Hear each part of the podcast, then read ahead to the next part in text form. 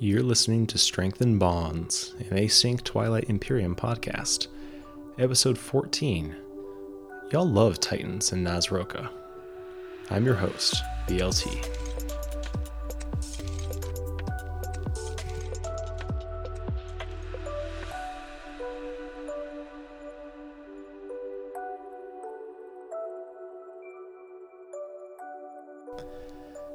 Excited to be here again. Normally, I like to kick off these episodes with something that's just kind of on my mind, not an actual segment, but I'll tell you what. My seven year old daughter, who's been on the show, Pup Rock, if you remember her, um, has been waking up in the middle of the night multiple times for like the past four or five days, and I got nothing. That is the only thing on my mind. I'm just trying to make it through. Uh, I do have a bunch of stuff I want to go through today, but there is a. Uh, there is nothing interesting to kick the show off with this week besides that. Um, so let's just go right into uh, the best thing I saw this week. So there is a, a channel called like Stats Corner, um, if you if you've noticed in there, but Will has been doing some amazing stuff with stats, stuff that I just think is really cool. So I just want to share some of those things. Um, he has been checking the the the winning path. So like um, what made up the 10 points that went into someone's final score. And there's like 130 or 180, I forget, you know, different ways people have scored 10 points, which is incredible to me. Um, so let me just share some of those things with you. Uh, I guess the most common winning path is four stage ones, one stage two, three secrets, and a support. 13% of all wins follow that formula four stage ones, stage two, three secrets, and one support for the throne. Not far behind that with 9% is five stage ones, zero stage twos, three secrets, support, and custodians or imperial. So I think that's like kind of the, the, the general logic is if you're not going to get custodians imperial, then you have to get the stage two, and that seems to be checking out. About 22% of all games finish one of those two ways, and then it starts dropping off pretty quick after that. In addition, it looks like 71% of six player 10 point games uh, the winner had one support for the throne in their play area. 20% of the time they had zero. Um, and apparently, one game someone had all five supports in their play area. I do not know how that happened. But um, the cool thing that is uh, built onto this, uh, that Will did, is that when you check in the PBD Chronicle, like after your game's over, it will actually say. So, just for example, this was one I saw today. Uh, PBD 1799, Sentinel Chicken 1 with five stage ones, zero stage twos, three secrets, zero supports, one shard, and one custodian imperial point. And then it says that out of all the similar games, this path has only been seen four other times before. Um, so I just think that's kind of cool um, to just quantify that. He also uh, made a really, it's a lot easier to see now, but like the least and most played faction. So ignoring all the, uh, you know, homebrew Discordant Stars stuff, and also ignoring Keleres because they're kind of implemented weird in the bot. It kind of makes their numbers kind of funky. The most played factions in Async are, uh, starting from the most played down, uh, Titans, Naaz-Rokha, Jol-Nar, Argent, Sol, Cabal, Nomad, Empyrean, and I could keep going. But um, top three is Titans, Naz, and Jol-Nar. I think that basically checks out. Those are kind of fan favorites. Least played, you probably will not be surprised, um, is Winnu at the bottom Mentak, Yin, Arborek, and Sardakk. Uh, it looks like Winnu and Mentak have been played about half as much as like Naaz-Rokha and Titans, which again, probably people will not think is surprising, but getting all that stuff quantified, I always just think is uh, is pretty cool. All right, with that, let's go right into the weird game mode of the week. This one uh, is a little bit old-ish at this point, but this is um, I talked about Fog of War last week, like or maybe it was couple weeks ago. I don't remember what I talked about Fog of War, but recently talked about Fog of War uh, as a whole weird game of its of its own. But within Fog, you can get like a bunch of different, uh, really weird like variants because of the the fog. Um, so I might just go through a few just like really quick right now. Um, fog or Fog of War 30 was a, a game run by Aranis. Uh, each faction was a team, which was fun, but also Cabal was actually controlled by Aranis, the GM um, and and was not like you know trying to win, but was just kind of there, eating people and controlling stuff. I think I think for this game there was like no Mecatol Rex, um, but Cabal's home system counted as as, as custodians uh, points. Um, every single round Aranis would just move the tiles around, like basically randomly. So like you might suddenly be next to someone's home system that you weren't before, um, including hyperlanes sometimes. And so like, it's just, just very, you didn't really know what was going to happen. Um, and then at some point, somebody, uh, I think Mahact maybe, but like decided to like start trying to chat with Cabal and uh, made a deal where Cabal like paid them to eat like two war suns or something. I, I, it's been a little while, but it was wild time. Um, and I, again, I think Fog lets you do stuff like that. I think just quickly too, um, Fog 41 was won by Holy Teaspoon, where it was 10 players, if I remember right, with his own custom um, strategy cards. But the deal with there was like there were 15, 20, I don't actually know how many, but there were these vassals. And so they were not players. They were just kind of confined to their home system. But the intent was you could like take over a vassal's home system and then you'd get their uh, agent and their PN maybe, or, or you know, and, and, some some trade goods if they had them, stuff like that. You could also like ask the vassals and how they could like send you on quests, um, and and if you accomplish that, they could maybe give you something. Um, I had a ton of fun playing in that one. I think my only like minor just like maybe disappointment, not even a critique, but just if you're also trying to go for points, uh, all the vassals that I saw were so well defended that it was very I, I couldn't imagine ever like taking one over. Um, so so so figuring out some way to make the vassals like uh more of a part of that game would have would have maybe been cool. But I mean, again, really cool time to have like that many people all all in this enormous enormous map. Um, and then also I'm GMing a game right now where the idea is you've got one player playing um, the fish faction from Discordant Stars. It's pronounced fish, it's spelled G H O T I. And they're on their own team and they've got a few advantages. But the intent is that uh, there's three other teams of two, and whichever team kills the fish flagship first. Uh, wins. There's no points. Like that is it. And I think they, they have set it up so it's like if, if the fish survives like seven rounds or something, then they win. Um, so that's exciting. There's just a bunch of stuff with fog that you can do, and so like kind of combined, that's what I'll call the weird game mode of the week. Uh, if you've got an idea for a weird fog game, feel free to reach out. I'm, i might be maxed out on GMing myself right now, but um, I'm always intrigued by by this kind of stuff. Um, let's do the weird rules thing of the week next. So this is just kind of a thing that I feel like comes up every once in a while. Um, just put my nerd hat on for a second among nerds, and um, it, so the question is is like you play an action card and then there's a window for people to sabotage it. What do you have to reveal about that action card before people decide whether or not to sabotage it? Um, so in general, you have to do like the first sentence of the action card. Um, so if the if if if the card is like you know choose one hazardous planet, you have to declare which hazardous planet you're choosing before people um, have to respond to, to to sabotage or not. Um, you're not allowed to like fake people out or like you know you you have to declare what that is. Uh, but there are some weird ones uh, that, that, that, can be kind of confusing. So a couple of my favorites are signal jamming. It says choose one non-home system that contains or is adjacent to one of your ships. So that's what you have to do. You have to choose a non-home system before sabotages come in. And then it says place a command token from another player's reinforcements in that system. But because that's like the second sentence, you don't actually have to say which command token you're putting in that system. Now, usually that's obvious, um, but that's one where you can kind of be a little like tricky. Um, maybe someone doesn't sabotage because they're not sure you're going to put their token in, something like that. That's kind of fun. Um, divert funding is just another example where it says action, return a non unit upgrade, non faction technology that you own to your technology deck. So you do have to declare what you're returning because that's the first sentence. Then it says then research another technology. Again, you do not have to tell which technology you're going to research before people decide whether or not to sabotage. So um, there's a few exceptions where it's kind of like, wait, wait a second, you're kind of you're kind of not really saying what's going on. But most of the time, because of the way the cards are worded, you kind of do have to say what you're planning to do with your card before people would um, be forced to decide whether or not to sabotage. So that is uh, feels like that comes up every once in a while, and that is what I'll call the weird rules thing of the week. Bringing me into um, possibly my favorite segment. I don't know if I love tech as much as like Jadim Jedi or Expendable or some of these other people, um, but I, I do really like it. It's really fun. Um, so I really like this segment, and I'm shuffling my my cards right now, taking the one off the top And oh, finally, we get we get kind of a non. Um, everybody likes this tech. This is Gravity Drive.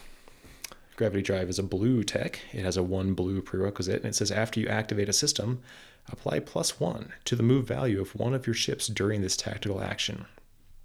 I saw a poll one time. I did not see the final results, uh, but they were kind of crowdsourcing like which techs are best and kind of doing it, you know, matchup style. And I think I saw Lightwave deflectors win or was winning at the time, but Gravity Drive was number two, and I am not surprised. Um, when you play a game without Gravity Drive or any kind of unit upgrade, you just realize kind of how far apart every single thing is.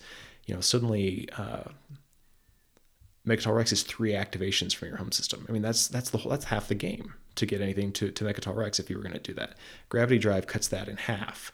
Uh, you know, now I can move two spaces with one thing. If I've got a destroyer, suddenly I can move three spaces. I can move four with a with a cruiser two. Um, I can I can upgrade my carriers so they can all move two, and then I can also move one, uh, you know, dreadnought with it or my flagship or something. Gravity Drive is just the best because moving pieces around is expensive. Um, I'm in a game right now as Sardakk where I have two systems with no units on them at all. I have like a destroyer hovering above both of them or something. And I would really like to defend them. I'd really like to have some of my ground forces there. And it's just too expensive to, to spend a token to move stuff back over there. It's, it's, it's, it's hard to move things around. And so everything that lets you do that more efficiently and get things in the right spots uh, is going to be useful. Uh, I think I'm just underselling Gravity Drive. I'm trying to to describe like how interesting this is, but like I said, I'm kind of low on sleep, so probably just not doing it justice. Um, but yeah, Gravity Drive is great. Um, last final thing on this, I guess, is again, I don't know how Absol does this, um, but a couple of general themes I've seen with Homebrew on this is one to kind of take it back to what it used to be, which I actually don't know what it used to be. I should, I don't have my my uh, copy of third edition like with me right this second, but um, but some people will try to turn this into something that works only with gravity rifts, which you could see kind of making sense, um, almost making it like a crucible sort of thing. Um, or I've seen people make it so you have to exhaust it, um, and apparently even then it's it's quite good. So gravity drive, I think every game I don't have gravity drive, I regret it. I think pretty much every single time. So that is the tech of the week. And again, it's better than I just said. I think I am underselling how good a tech uh, Gravity Drive is.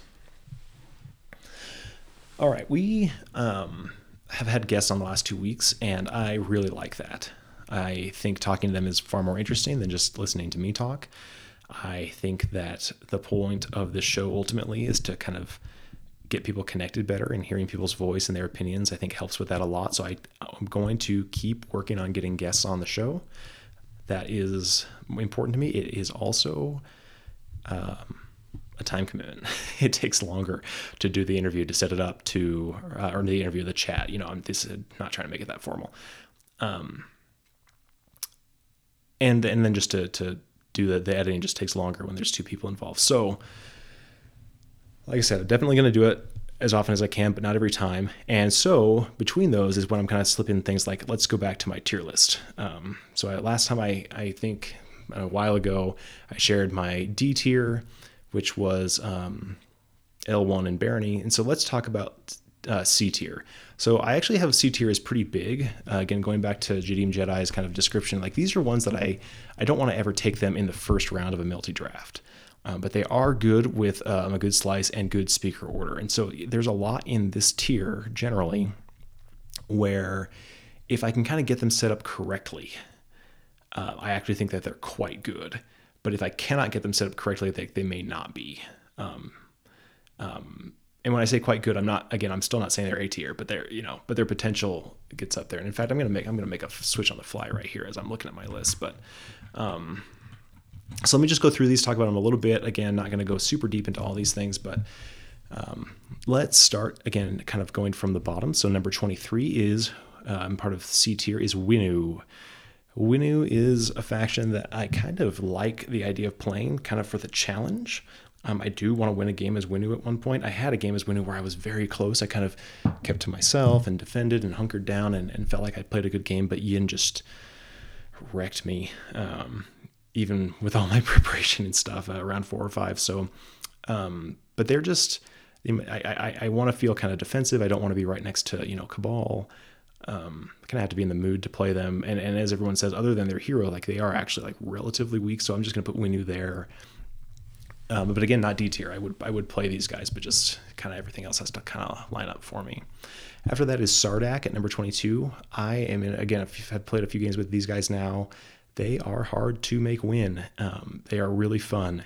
I really love being able to move the, the guys around. I always am torn. I really want to just like go almost shipless and just ignore blue tech and get their red tech and just like eat people. But again, it's just my my my play style is so un non-aggressive that um, I don't maybe get that out of Sardakk very much. Um, and again, I like tech, so starting with zero is always a, bit rough.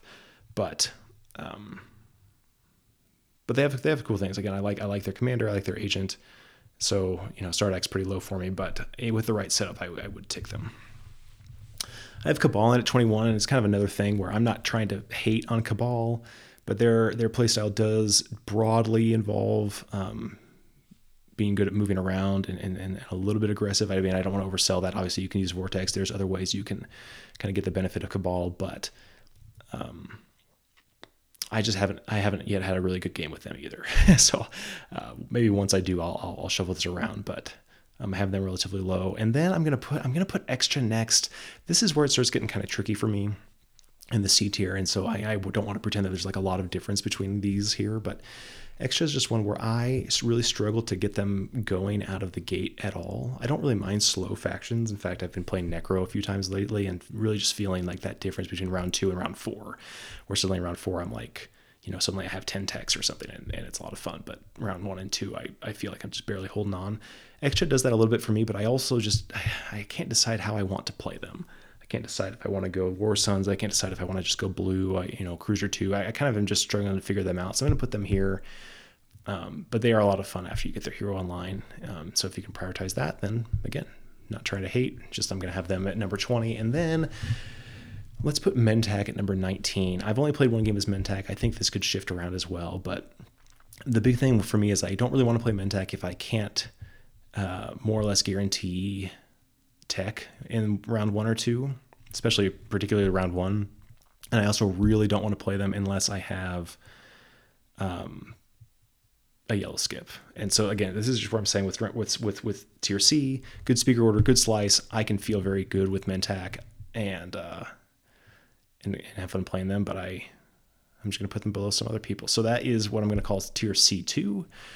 Uh, Winnu, Sardakk, Cabal, Xxcha, and Mentak. And we will come back to this tier list in further or, or future episodes where I don't have guests on. And with that, I'm going to kind of go into you know the the finale here with the various updates. One new segment here that I am going to start including is PBD 2000. Uh, yeah, we crossed 2,000 games like this last week, and it's just wild. Y'all are playing a lot of games.